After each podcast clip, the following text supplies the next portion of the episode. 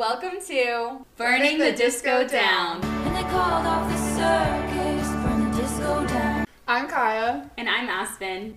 and we're bringing you a brutally honest fan's perspective of the music industry. It's brutal out here. here. We are here to do the research so you don't have to. Oh my god. We may or may not be recording in a cafe, but we will begin again every Wednesday with a new episode.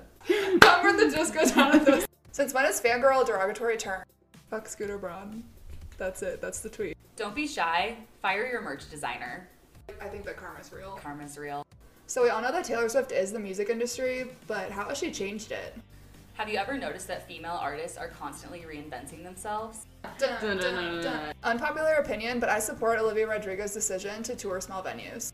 If a woman wants to write about a heartbreak, let her write about a heartbreak. And who knows, it might end up being the best 10 minute long song in history. Like what you made me do. Did you get Loverfest ticket? Yeah, I got pit ticket. It was only 450. Oh my god. How many Love on Tour shows did you go to?